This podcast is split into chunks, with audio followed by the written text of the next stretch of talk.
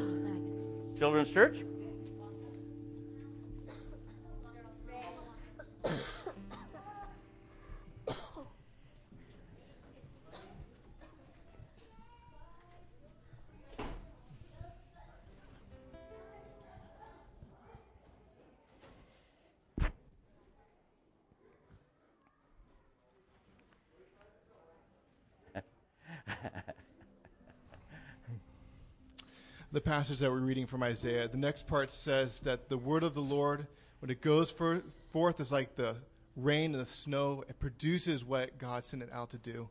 This next song really speaks to that. that God uses us to speak forth His words, and it actually produces change. Mm. So that should encourage us as we minister to people, to each other, and as we share the gospel with others, that God will do His work. And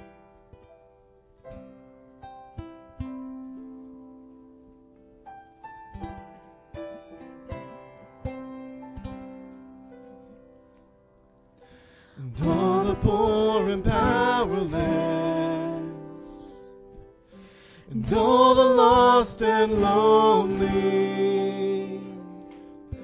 and all the thieves will come confess, and know that you are holy, and know that you are holy.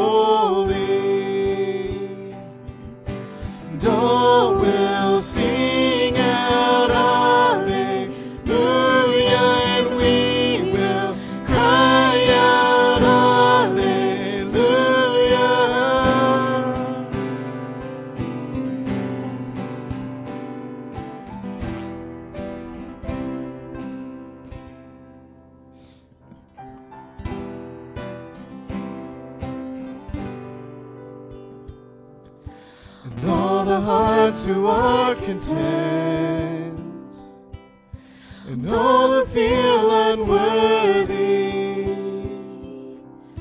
and all who hurt with nothing left, will know that you are holy. Will know that you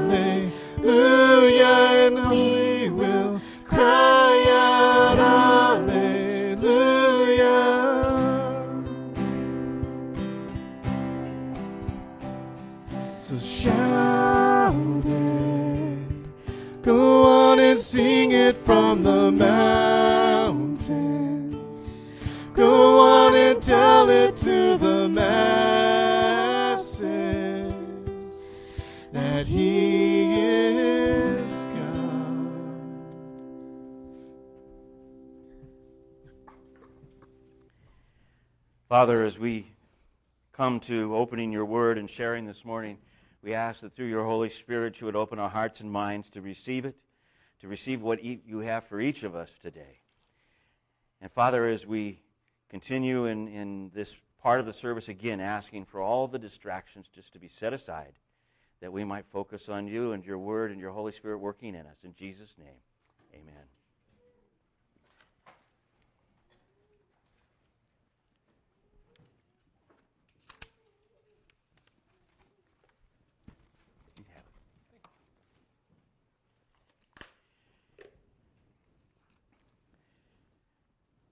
This morning I'm going to be sharing from Acts uh, chapter 17. Um, well, I'll kind of just explain as I go through this, uh, as I go along through this this morning, how I got where I am this morning. And um, but just uh, wanted to share with you uh, these uh, first nine verses of Acts chapter 17. This is Paul and Silas as they're in Thessalonica, and it says, "Now when they had passed through Am- Am- Amphipolis and Apollonia, I, I'm hoping that's right, uh, they came to Thessalonica." Where there was a synagogue of the Jews, and Paul went in as he was as his custom on the th- and on three Sabbath days he reasoned with them from the Scriptures, explaining and proving that it was necessary for the Christ to suffer and to rise from the dead, and saying, This Jesus whom I proclaim to you is the Christ. And some of them were persuaded and joined Paul and Silas, as did a great many of the devout Greeks, and not a few of the leading women. But the Jews were jealous, and taking some wicked men of the rabble, and taking some wicked, I just said that, uh, they formed a mob, set the city in an uproar, and attacked the house of Jason, seeking to bring them out to the crowd. And when they could not find them, referring to Paul and Silas, they dragged Jason and, and some, of the, uh, some of the brothers before the city authorities, shouting, These men who have turned the world upside down have come here also. And Jason has received them. And they are all acting against the decrees of saying, saying there is another king, Jesus. And the people and the city authorities were disturbed when they heard these things, and when they had taken money as a security from Jason and the rest, they let them go. I guess that was like collecting bail or, or bond money or something, you know. But uh, the, the verse that I want to focus on here this morning is that they were turning the world upside down. Um, just keep that in mind as, as, I, as I get going here. They turned the world upside down. Set that aside for a moment and just keep it you know, there in the, in the, in the, the wing, so to speak. Grass is greener on the other side, is it not? I mean, how many times have you driven down a, a, a farm road or a, a, country road and you see the, the cow stretching its neck out to get that grass on the other side of the fence, and right behind it is some of the greenest grass you've ever seen? You know, uh, it just you know doesn't make sense. But you know, I understand the cow is focused; it's got tunnel vision. Boom, that's what I see. But you know, we're the same way. Except that in our context, it's really part of our fallen nature. You know, we're always looking over the horizon for something that we don't have here that we want to have. And we see it over there and we think, oh, if I could just have that, or if I could just do that, or if we just did this, or if I won the $7,000 a week publishing clearinghouse. Now, you notice how I did that. I didn't say the lotto. Yeah, okay. I just. Always looking for something more, basically. Personal growth in something as well. People looking to, you know, improve their, their, their personal outlook on, on life. All the self help books. I, I remember, you know, we, you know, back when we had a Barnes and Noble. Uh, we, know, you go in there and you go into uh, the, the, some of the uh, sections, and there's that huge, I mean, huge self help section telling you if you just did this, you would feel this way, or if you did, you know, whatever. And uh, sometimes that same kind of feeling gets pushed over into church. If we only had, or if we just did, or the latest things. I've got a, a, an old tape set that was uh, given to me. Uh, I don't think we threw it out this last cleaning house, just, just because it's a reminder of what not to do, uh, of how to get past that 150 or 200 people barrier. You know, and that's a formula. If you do this, this, and this, you'll, you'll you know, get past this number.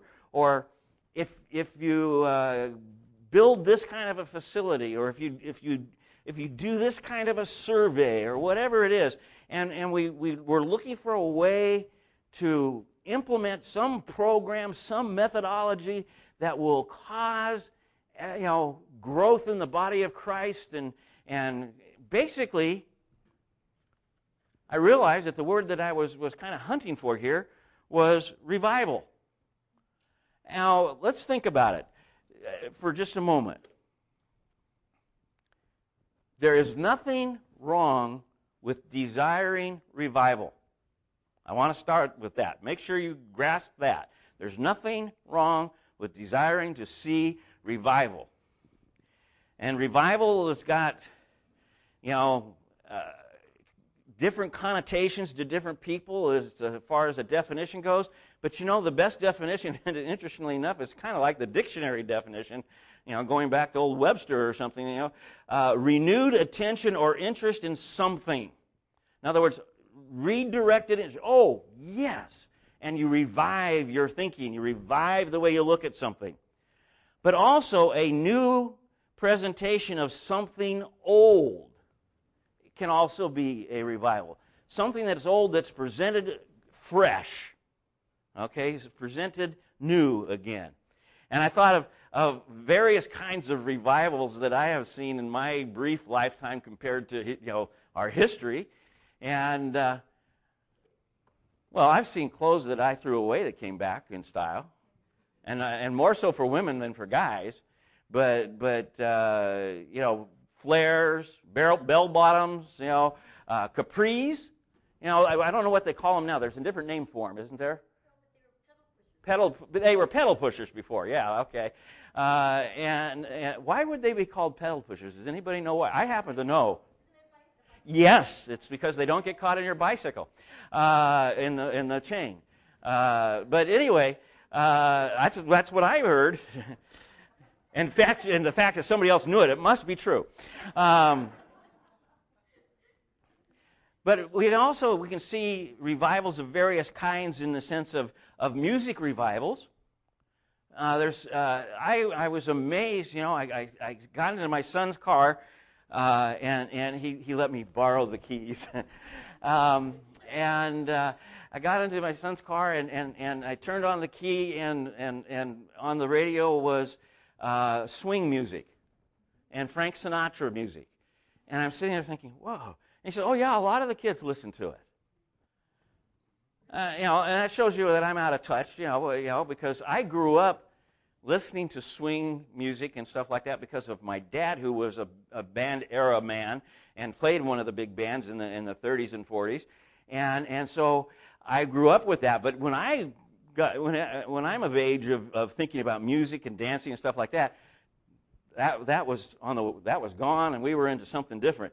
So I thought it was interesting. You know, sw- there's been and I, there's actually the terminology, the revival of swing music, and I, I interesting thought. But when we're talking about revival in the church, I think we are looking at two things. One is to, to reignite something that has been kind of set aside where we have lost our interest in it or something, and, and, and, and it, our interest has been rekindled, and we're revived in enthusiasm and excitement to seek the face of God and to seek the Lord. And, and the idea of also, though, a new presentation of something old, in a sense, we're always sharing, and I love this picture. For me, this is why I kept that part of the definition in there. The old, old story. I know that's a hymn song, and it's not a scripture, but it's still a reality.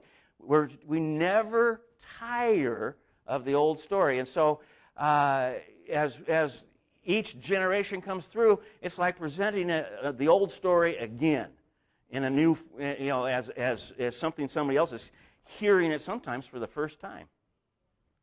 In fact, I know people who have heard things about church all of their lives, but have never heard the gospel. And so, revival is when we see in the church, uh, and, I'll, and I'll say you can have revival personally. By the way, side note personal revival should be on a constant flow.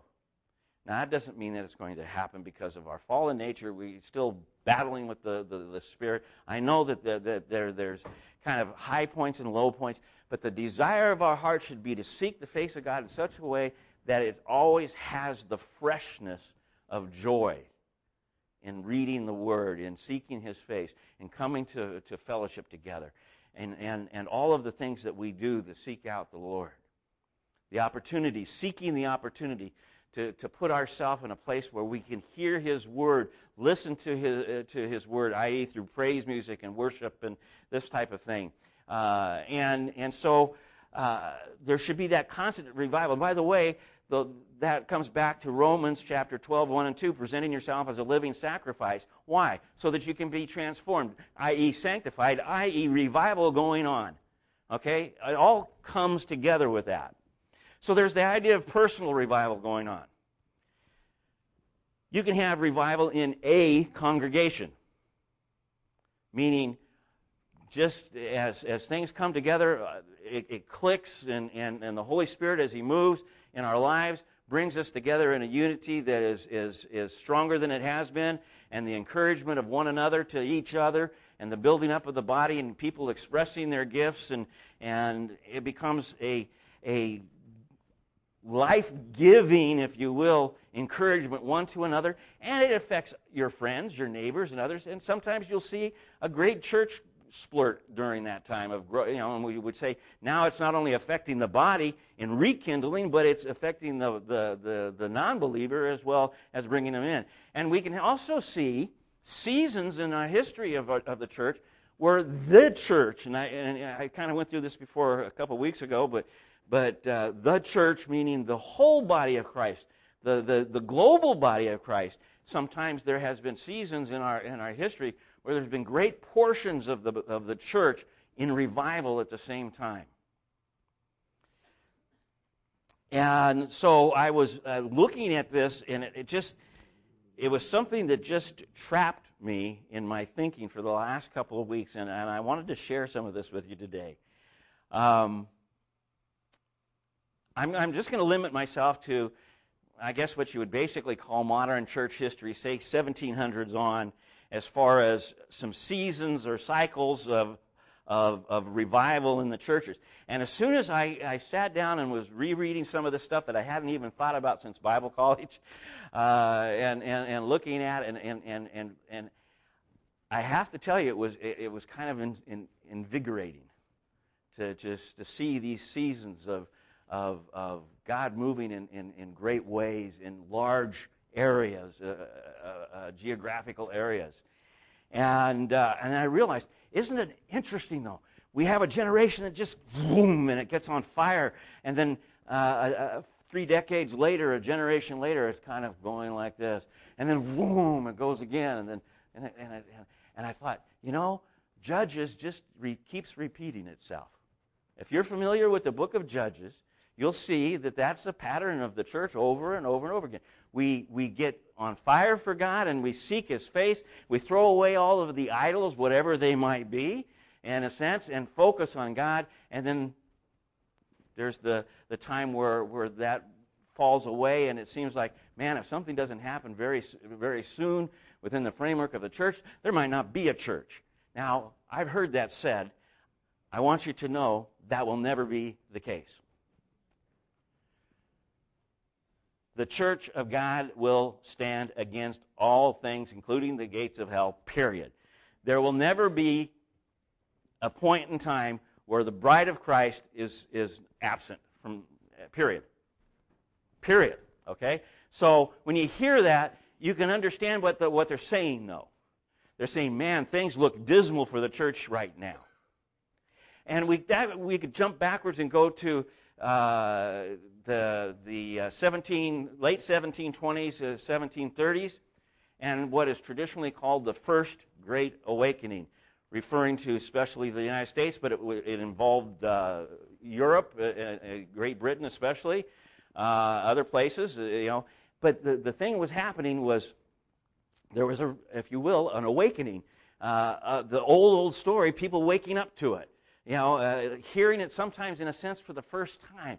And there was a movement of the gospel being, you know, proclaimed all around. And we, we know some of our, our uh, uh, I'm cautious how I say Bible heroes in a sense, but some of our, our prominent men that we look back at in, in church history. And, and, and I, if, I miss, if, I, if I didn't say Jonathan Edwards first, I would be amiss because, interestingly enough, Jonathan Edwards absolutely brilliant man. I mean, he was in the university at 11 or 12 years old. I can't remember what the age was, but he was, you know, just phenomenally brilliant man. And quite interestingly, uh, in some of the, the, the, East Coast universities, he's still touted as, uh, in, in, in the, especially in the Northeast, he's still touted in the context of, of, of, of a great philosopher in a sense, a great man of vision and speaking outside of the church, but he was a devoted man of God. Very instrumental during that time. John Wesley, two opposites in some ways in some of their theology, but absolutely on fire for the Lord. Whitefield. George Whitefield, another. There was just there were there's a list of them that goes on, and it was it was just a, an exciting time in the church, and and things were literally kind of almost like exploding in the sense of uh, congregations would just uh, there would be people that would be weeping as they discovered their sin. There would be people uh, that were rejoicing as they re- felt the relief from their sin. Uh, it was a time of, of, of of excitement in the church. And uh, so the Great Awakening, the, uh, the First Great Awakening, There were several other, at least six more times uh, through up into the 19, early 1900s that, that people label as uh, resurgence, revival. There was a second great awakening. In fact, the second great awakening, it's interesting, uh, it happens right at the end of the 1700s and into the very beginning of the 1800s. And you'd think, wait a minute, it was just 1790, 1760, or oh, generation plus. The biggest thing that had happened at that time was this, the, the Revolutionary War. And after the Revolutionary War, chaos, really. You know, we don't realize our church history doesn't spend a lot of time talking about the chaos that was going on as the states tried to figure out how they were going to interrelate with each other, how they were going to pay their soldiers, the people that lost uh, the, the family members, all these kinds of things. But there, and, and there was a great, uh, I will say, mental depression. And they talked about the bars being full and the churches being empty. And it was interesting. Groups of pastors started getting together and just praying. God, we pray for you to move. They didn't have, you know, they, they, they didn't stop, you know, they didn't change anything as to what they, they just prayed. And uh, a number of things came out of, out of the, the, the Second Great Awakening, and, and some amazing things. People were changed. Groups were, were there was groups of people changed. There were cities that were changed. And it was an interesting time too because if you went in, into the ohio valley and, and, and in that, that area on the, the west side of appalachia so you've got the east coast appalachian then ohio and kentucky and, and, and down that you know this side and, and, and, and going into the river areas there those areas were just then being populated Lexington, Kentucky had 1,800 people at the time. That was a big, the big city. Okay? And corruption, there was just no law and order. It was every man for himself. There was one place, uh, uh, Ro- uh, River Rogue, I can't remember the name of the city, but they, they ended up calling it uh, Red, no, Red River, and they called it uh, Rogue Rogue's Den. The, the, the nickname, Rogue's Den, or, or, or, Rogue's Haven, or Rogue's Harbor. Those were the different. And you know what a rogue is, right? He's a, he's a crook, a criminal, a swindler. Okay? In fact, some of the earliest mentions of vigilantes in the United States came during that time, and the vigilantes lost and the, the, the rogues, the criminals, won. There was literally no justice, there was no courts, there was no law and order other than what prevailed as to what you decided you could do with your own strength and your gun or whatever else. And, uh, and I will tell you, it was sexually perverted. It was uh, everything that you can think of in the way of, of, of ugliness and, and debauchery was involved in that, in that whole valley during that time. It was an ugly place to be.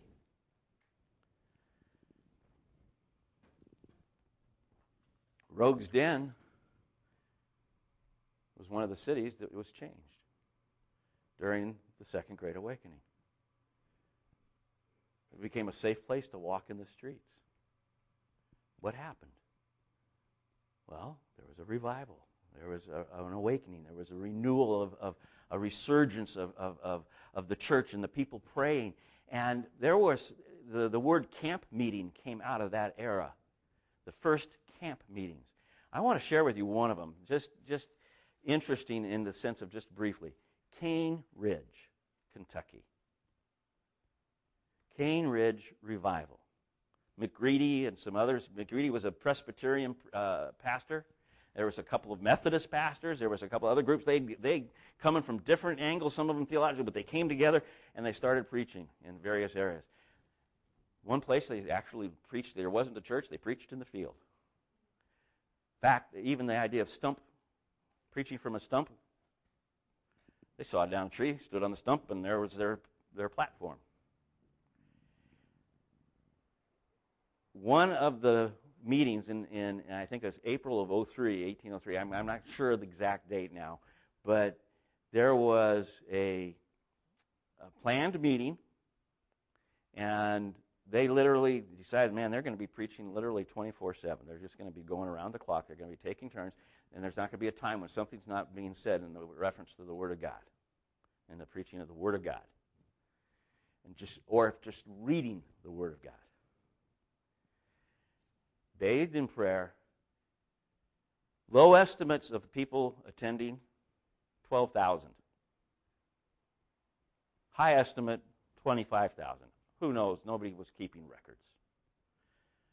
When you figure Lexington, which was uh, a ride away, quite a ways away, was only 1,800 people.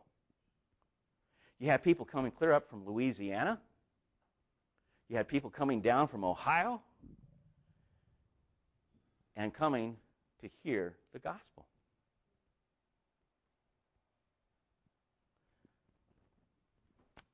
Times in the 1850s, again, across Europe, in London, other places, Spurgeon part of that. Um, there's uh, the 1900s, uh, two or three different points of, of, of reference of revivals uh, going on, it went on in the early 1900s. And so, as I was reading through the Great Awakening histories, I realized I was kind of like, like reading the book of Acts. I have to tell you, it was kind of interesting because you just saw the, the, the power of, of just, well, just, I'll get to that in a second. Just, just amazing to see, the, the, the again, the people and the groups of people, uh, cities, geographical areas changing. And sometimes we're talking uh, just as in the book of Acts, globally at times. I mean, uh, there's, a, there's a great outburst into Asia. Then there's a, a, move into Europe, and then there's a move into North Africa, and then you know, all these areas where God's word was going, and, and, and thousands of people coming to know the Lord. And uh, in some of these revivals that I was just talking about, great revivals in Asia and China, India, uh, in, in South America, in Africa, in North America, Australia. I'm only missing Antarctica on a continental context, you know, uh, and, and uh, Europe as well, you know. And, and we look at all of this and see that there's just the, these awesome seasons. And, I, and, I, and so what that prompted was for me to decide, well, I want to go back and, and uh, I just want to look at a couple of things in the book of Acts. I, I ended up sitting down and, and, and just reading through the book of Acts. And by the way, I want to encourage you. I know I've said this several times, but there are there there's when you have the opportunity and you have an extra hour or two, and you just you know it's one of those things where you're not sure what to do with it. I always, I always equated it to this: the power goes out, no television. You know, all you've got is a, is a flashlight and you're sitting there, oh man, what am I going to do? And you look and you think and you go through the magazines, gosh, I've read all of those, and here's the Bible sitting here. Okay? I have to tell you that I have done that myself, so I, I can't do anything but plead guilty in the sense of having some spare time and not even crossing my mind to think of just sit down and read a book of the Bible. But to read the book of Acts, 28 chapters, it's just a few pages. It really doesn't take that long just to read it straight through and get the whole story. And as I was going through, I was, I was just I was thinking, man, look at all the exciting things that happened in the book of Acts. Book chapter one. Christ's charge to the to, to the apostles. You know, go and stay in Jerusalem until the Holy Spirit comes, you know, and, and you'll go out preaching and declaring, you know, but just wait for the Holy Spirit and, and in the ascension, you know, of Christ. And, and on chapter 2, Pentecost. Can't get much more exciting than what happened at that point. And we all know on Pentecost, the day of, of, of, the church, in a sense, the birthing of the church in a literal form, right then and there was the, the idea of, of, of the Holy Spirit coming on the 120 in the upper room and the, and the excitement of preaching the gospel, Peter preaching the gospel the first time, all of that chapter 4, uh, they're all filled with the Holy Spirit again after going through some tough times with the, with the city uh, administrator, so to speak, the, the Sanhedrin and the, and the Jewish uh, council. and, and, and stuff. And, and, and they go back to, the, to pray together and they ask God to give them boldness. And that's exactly what happened. And they went out and, in boldness in the Word of God got arrested again. Um, so, uh, chapter 8, I think of, uh, well, chapter 6, the, the, the, uh, uh, Stephen, full of grace and power, doing great wonders and signs among the people. Uh, chapter 8, Philip preaching in Samaria, again with signs and wonders. And, Ananias uh, uh, and, and Damascus, disciple, the Lord spoke to him. And, and, and, and chapter 10, parallel visions with Cornelius and Peter where God speaks to Cornelius and Peter, basically the same things, and causes them to, to come together and bring the, the, the, the Gentiles into the, into the gospel in a big way. And, and, and that's in chapter 10. Chapter, gosh, chapter 13, um, uh, in the church at Antioch, there it says there was prophets and teachers and, and, and, and teaching going on. In Acts chapter 19, 12 disciples in Ephesus received the Holy Spirit, spoke in tongues, and started prophesying. Uh, Philip in, in, chapter 27 says he had four daughters who were, who were, were prophets. Uh, Agabus, a prophet from Jerusalem, comes up and, and, and preaches, uh, uh speaks to Peter from Jerusalem uh, and, and, and tells him, hey, Peter, don't go to Jerusalem. And he did it very graphically, tied, about tying his hands and his feet together with, uh, with Peter's belt, his sash around his jacket. This is what's going to happen to you if you go to Jerusalem. And you're going to end up in the hands of the Gentiles, this type of thing and and uh, you know all of the things that go on. The Book of Acts is an exciting book. It's uh, it, it's fun to just to repeat it. I encourage you. You know, there's there's the history of the beginning of the church right there, and it's and it's an excitement. So I was looking at that, seeing that you know there's been seasons in our in our church history where God has moved powerfully, just like in the book of Acts.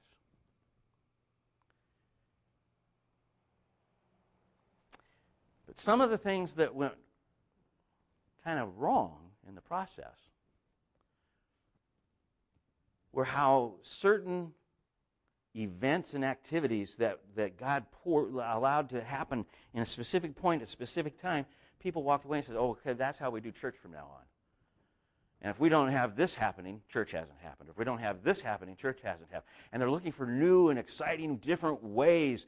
And some cases, even to the point where if, if, if the crescendo doesn't keep expanding, i.e., the music gets louder or, the, the, the, or whatever, uh, over a season, a period of time, if there's not more excitement, if there's not more, then I, I'm going to go have to go someplace else where I can find it.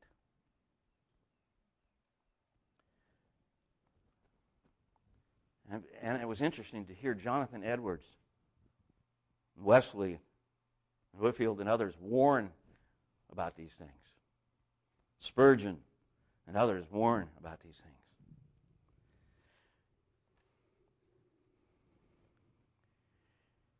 In fact, we got to the point in the 1830s, late 1830s, and maybe the 1840s, where uh, a, a number of evangelists had figured out how to manufacture revival we can really get you going if we just do this, this, this, and this. And they did get you excited and they did get you emotional. But it didn't seem to stick.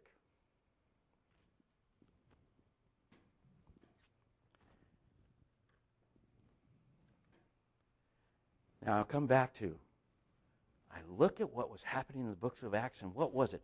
They were turning the world upside down. What that meant was that they were messing up the order of things in the sense of general day to day public way of looking at things. Now, if the non believers and, and, and, and, and the people who don't like the Christians are looking at them and saying they're turning the world upside down, some of you have heard this before, I know, but then what must have actually been happening from a spiritual point of view? What's the inverse? The world is being turned right side up in the framework of, of the way God would, you know, and, and, and the spiritual. And that, again, got me to thinking what is it that I want personally what I want for you, what I'd like to see in, in Eel River Valley, what I'd like to see across our nation, and, and, and I know other, other Christians across the nation all saying the same thing. We would love to see the idea of a revival in the sense of, of the honoring of God and His Word moving across the nation. I feel there's been many attempts to manufacture it, even in my lifetime. Uh, we had a, we had a very interesting Sunday one Sunday. We had a guest speaker from Lodi. How many of you remember Pastor Hill came and preached? Our service started at 10 and we were done sometime around 1:30. Anybody here have a vague recollection of that? Okay. I had uh, a Baptist pastor from, from the valley. Uh, I'd heard speak many times, heard tapes, uh, and uh, he was up here as part of a, a, conference. And we had the opportunity, uh, the people putting on the conference were trying to book the different uh, pastors into different churches that had supported the conference. And so they, they asked if, if we would be glad to take one of them. I said, sure, who do we get? And they said, Hill. I was excited. Now, during that time, church had moved in an interesting format in sometimes divisive ways. How many of you recall being the, the phrase in the river? Being in the river. Okay? Well, what I didn't know was that Pastor Hill had recently gotten in the river. Now, I, I say this slowly for you in the sense of I want you to be sure and grasp this. I'm not, I have no doubt in Pastor's relationship with Christ whatsoever. Period. I want you to know that right up front. But the idea was if we could just, again, there was a sense of manufacturing going on a little bit, just a sense of hype coming from the pulpit. But then there's something that did happen that I don't think he even expected. He just started preaching. It's an amazing hour and a half. And at the end of the hour and a half, he said, Well, who needs to come forward for prayer? Everybody that was there came forward for prayer. Lutheran backgrounds, Presbyterian backgrounds, Pentecostal background, didn't matter, came forward for prayer. In fact, one guy who had been prayed for for years for his salvation came forward and received the Lord that day. And it was one of the, it had been it was it turned into one of the most interesting services I had ever been a part of in my life. it was interesting that the next morning, you know, we live in a small area because the next morning I got uh, a couple of phone calls from good friends. Says, "Hey, Bob, we understand you're in the river now." and my re- reference to that was, I didn't know I never was. I, I didn't know I was ever out. And they said, "What do you mean?" I'll give you my explanation at this point. I said, "Do you realize that river takes to be a healthy river takes slow water, fast water, deep water, still water, even some stagnant water at times for a river to be healthy." Oh, oh, okay. Well, it was nice talking to you. Bye. you know, we, we, we, I, I didn't need a label for it. I had seen God use this man, and somebody says, Would you have him back? I don't know that I would have had him back under the circumstances because of some of the other things that, you know, where he was headed with some of his theology at that point. But I would never take that service back, ever, because I saw God move. And there was a mini revival that day.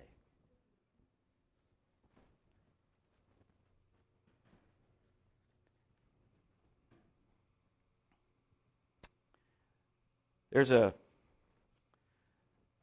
gentleman, pastor, teacher, in fact, a pastor's pastor. I'd never met him. I'd listened to him several times, but I'd never met him. Uh, I know Levi had met him, Steve Fernandez. And, you know, he was the, the pastor of, of I guess, community Bible church, and, and, and uh, the seminary is Cornerstone Seminary, founded that uh, in Vallejo. In fact, that's where Levi goes. Uh, Pastor Steve passed away last March. Uh, born in 1948, so that makes him, uh, makes him uh, uh, a year older than me. He passed away last March. But he, I really appreciated because he could, he could write in a small space what a lot of people used up volumes to, and I call it sometimes padding to, in the books. When Christ sends revival, this could have been a 200 page book easily. But I found some interesting thoughts in here. And rather than try to just, I'm just going to share them with you. First off, he wanted to say that the premise for writing this the church needs more. Now, listen carefully. I want you to, uh, first, I want you to understand this guy is dyed in the wool, restored, uh, orthodox in a sense in his theology, just absolutely conservative. So keep that in mind as, as, as you, you listen. The church needs more than orthodoxy and correct beliefs. Don't misunderstand me. The church is in great need of a return to Christ centered ministry and a return to the preaching and the teaching of the basic truths of the gospel. In fact, I don't believe there can be a revival apart from this. However, having said that, the church always has and always will need more than this. It needs the power and the presence of Christ, the work of the Holy Spirit. He quoted Charles Spurgeon several times in this book, and one of them was, Let God send the fire of His Spirit here. And when normally when we hear somebody start talking about fire and spirit, we kind of get nervous if we're non, you know, if we're not Pentecostals. And yet here's Spurgeon. You're not going to get much conserv- more conservative than this. You know, let God send the fire of His. By the way, those are biblical words. Spurgeon's emphasis on the fire of the Spirit was disturbing and bothersome to some in his day, and for that matter, this day. So, this is our premise. With Spurgeon, it is recognized that revival assumes that the church needs more than correct beliefs, it needs a visitation, as it were, of power power from Christ through his Holy Spirit. He looks at Martyn Lloyd-Jones, he quotes him frequently as well. And out of Martyn Lloyd-Jones' book, Revival, pages 58 and 72, he, he, he takes this picture. It is a very familiar, this is Lloyd Jones, Martyn Lloyd-Jones speaking.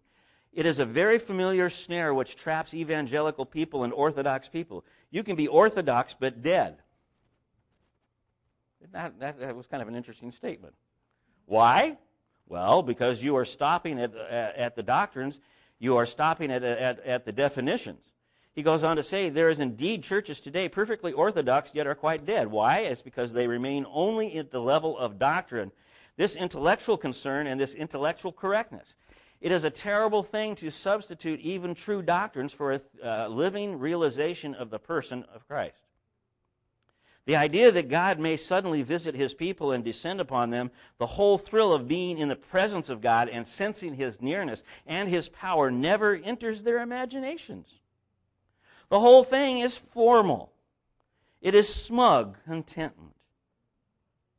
How often does this vital idea enter into our minds that we are in the presence of the living God? That the Holy Spirit is in the church and in us, that we may feel the touch of His power. Is there not this appalling danger that we are just content because we have correct beliefs? And we have lost the life, the vital thing, the power, the thing that really makes worship worship, which is in spirit and in truth, quoting out of John chapter 4. I found that just amazing because, again, the ultra conservative person, really. Um, another place uh, he's talking about uh, unless the Spirit is present, the ministry of the Word is ineffectual in subduing the hearts of sinners and captivating the hearts of saints. I, I, there was a lot more that I would have if I had the time to share with you out of that book, uh, booklet, I guess you might call it. But just getting the grasping the point here. What was going on in those great awakenings? What was going on in the book of Acts was that there was a moving simultaneously, if you will, of the power of the Holy Spirit because people were receptive and, and, the, and the preaching. I mean, the, Jonathan Edwards, wasn't it he read his sermons? He just read his sermons. He didn't, you know, the, you know, he, he, and, uh, he and look what happened. Uh, you know, it, it, you know, so it has nothing to do with this part of it. It has to do with this part of it. Moving with this part of it. Okay?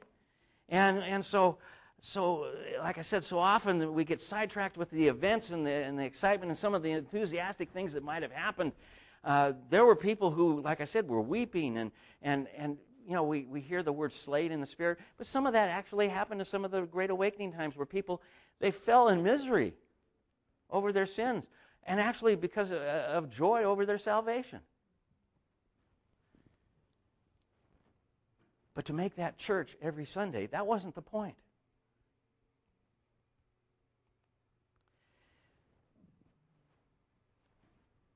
I got to this point and I wrestled with some things. And thanks to BJ and Levi yesterday morning, uh, bouncing some things around, as just casually talking off the subject we were meeting for. Uh, like, what are you preaching on then tomorrow if you're not preaching on prophesy? Uh, and, and, and one of those things clicked, you know. And I went back home and I read the book of Acts again. And I realized as I, I had, I know you guys have seen my notes before. You know, this is my notes of reading something from the book of Acts. You know, you know, it's it, it, writing here, writing there. This isn't as graphic as some of them, but I had all these events. I just, you know, this event, that event, this event, that event, all those things. And, and so I'm saying, sit down, let's look at this again. And as amazing as the events were, what preceded and followed, generally speaking, every one of the events, but every one of them preceded by the gospel being proclaimed. Over 26 times in the book of Acts, the death, burial, and resurrection of Jesus Christ was proclaimed. That was, this is the thing that Steve Fernandez was talking about in his book. He says, we don't have to find something new to preach about. We don't have to find something new to do. We don't have to ask the Holy Spirit to do anything He hasn't done before. All we need to do is preach His Word and be receptive and ask the Holy Spirit to move in us many revivals individually, corporate revival collectively, and who knows, as we pray with a lot of other churches for the Lord to move in a fallen country, in a place that seems to be going crazy. Well, it's happened before. And I'm convinced it will happen again. I'm not going to tell you when, because I don't know. What I do know is what my responsibility is to do preach Jesus Christ.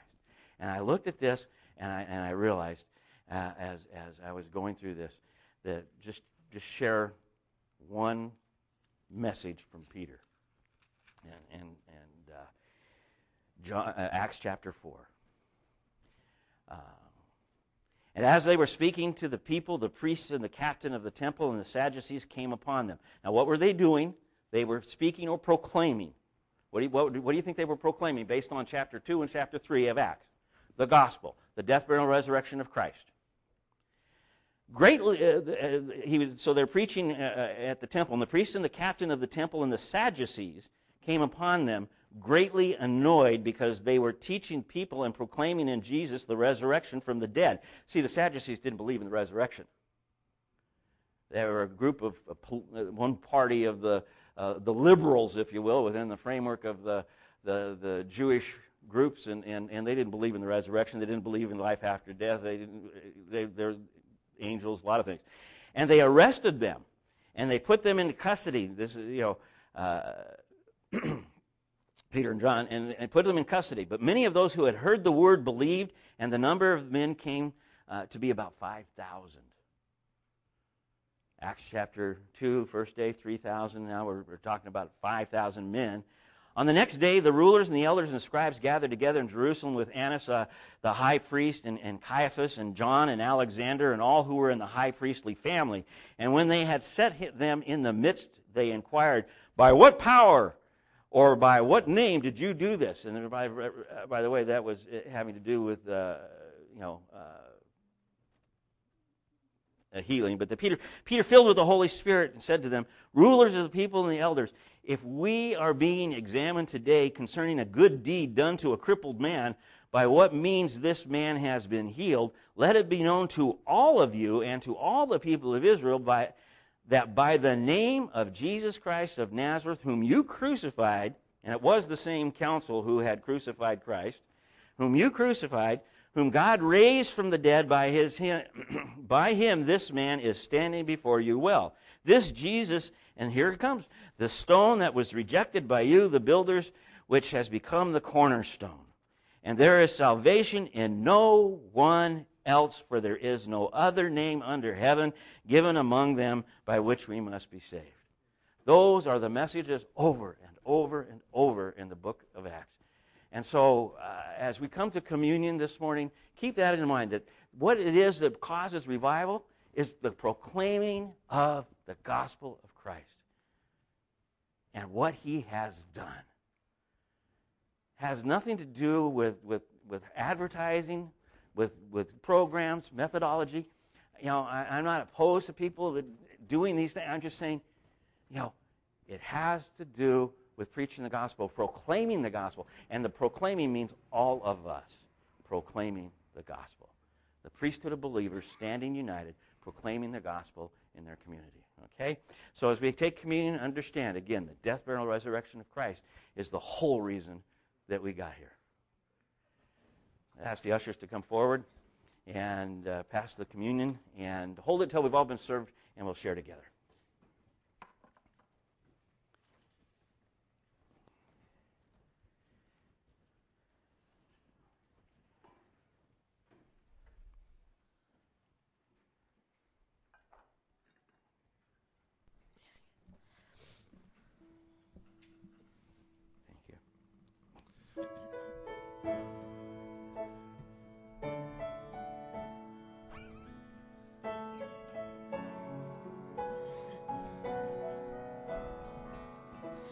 Blessed assurance, Jesus is mine. Oh, what a foretaste of glory divine, heir of salvation, purchase of God, born of His Spirit, washed in His blood. This is my story, this is my song, praising my Savior all the day long. This is my story, this is my song, praising my Savior all the day long. perfect submission, perfect delight. Visions of rapture now burst in my sight. Angels descending bring from above echoes of mercy, whispers of love. This is my story, this is my song,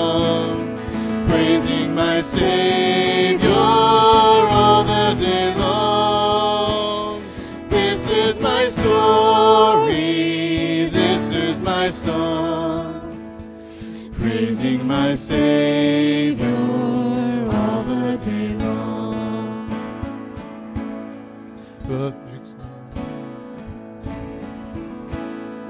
perfect submission, all is at rest.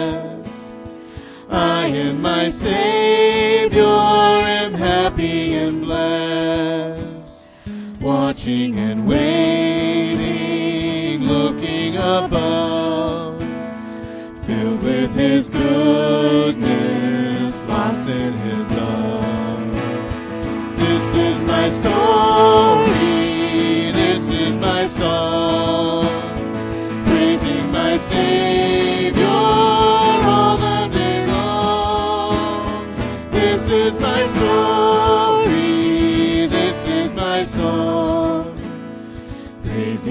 my Savior all the day long. This is my story, this is my song, praising my Savior all the day long. This is my story, this is my song, praising my Savior all the day long.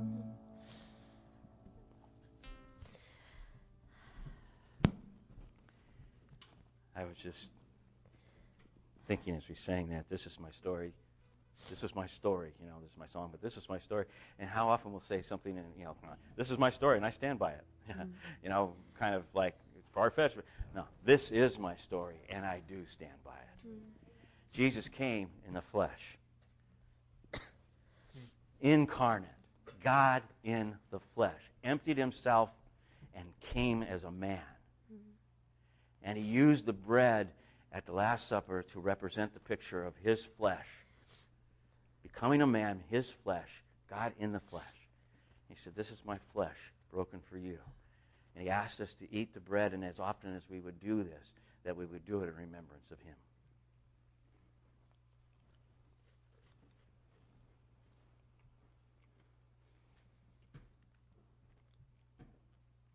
And then taking the cup and giving the disciples a picture that they still did not understand even afterwards at that point. He said, This is my blood that's poured out for you to purchase the covenant. As often as you drink this, do it in remembrance of me until I come again. Father, we thank you that we have blessed assurance. I mean, I, I know the words aren't scripture, but they so reflect our heart. Oh, what a foretaste. Just right now, coming to the table together is a foretaste of the marriage feast. And we know we're a part of that. Even though it's ahead of us, it's not here yet, we know we're a part of that. Blessed assurance. Thank you, Lord. We are heir of salvation. We have been purchased by you. We are born of the Spirit indwelling in us, and we have been washed in the blood of Christ. Thank you. And this is my story, and I will stand by it. We ask, Lord, that you would go with us, cause us to be the men and women of, of, of God that you need us to be in our homes, in, in, in our workplace, in our recreation, and, and Lord, in, in our community. Give us the boldness that Acts chapter 4 talks about to proclaim the gospel in our lives and in our words when given the opportunity. Mm-hmm. We worship you. We thank you for the grace that has been poured out. In Jesus' name, amen. Amen. Would you stand as we